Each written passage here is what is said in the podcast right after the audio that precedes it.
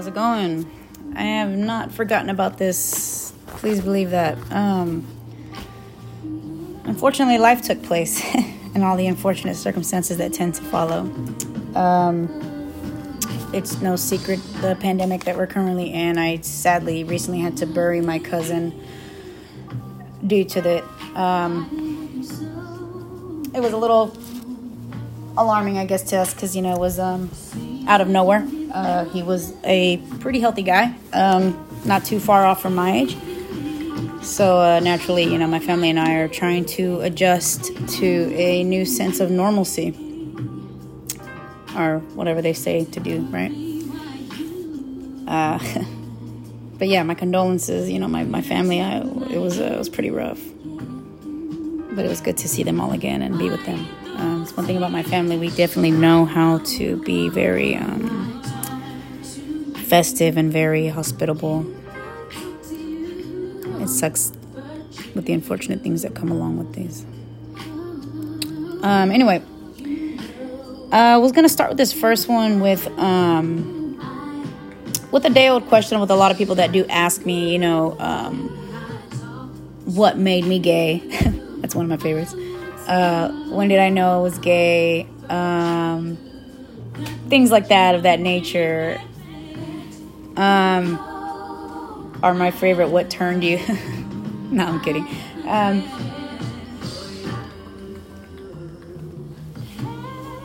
I uh, can definitely say that I've always had a different sense of attraction to women that I knew was different uh, because mostly because like um, in the home I grew up in, my father was a very uh, machismo mexicano. And if you're not familiar with that term, it's it's a Spanish term for uh, macho man. Um, you know, being joto, aka gay, was not a thing. You know, that just didn't fly. Um, so naturally, I felt I had to keep it a secret, which I did for a very long time. Um, you know, girls like always made out with me and things like that. Like I always tell people, like I'm the lesbian whisperer, right? no, but uh, you know, like playing house growing up and shit like that, like I always managed to get like the uh the dad role or some bullshit like that, right? But uh not that that's automatic is going to determine that you're gay, you know, whatever. Don't let people take that out of context. Um and naturally what's crazy is like I'm, I'm definitely somebody that does not care what people think like you know a lot of people say that but no i truly don't and it's funny how growing up i had to keep it a secret because you know i was afraid what people thought But anyway, um, my first girlfriend happened to be when my junior year in high school. We were best friends, and uh, the relationship just kept growing and getting, getting stronger. And you know, we both happened to feel it at the same time uh, with each other. So it was it was kind of in a lesbian world that never happens. And you know, it's always you falling for the straight best friend or some crazy shit. And uh, no, we ended up, you know, digging it and handled it very poorly. You know, we definitely didn't grow up around relationships that were a positive, healthy uh, sense of things. And so um, naturally, you know, she cheated and, you know, ended up getting abusive. And finally, after a while, you know, I found my balls. kidding. I uh, finally got up and said, okay, yeah, enough's enough. Like, I can't, um, I can't do this anymore uh, after that, I was like, you know, I'm not gonna date women anymore. I'm just gonna fucking fuck around with them, you know. And it it was cool doing that, you know, for a minute. I still dated guys, you know, because guys were there. Guys, any lesbian knows that, you know, they're just they're there, and you know, even though like some do have their good qualities, you know, like at the end of the day, I just can't emotionally attach to a man. Like I said, like the way I can attach to a woman.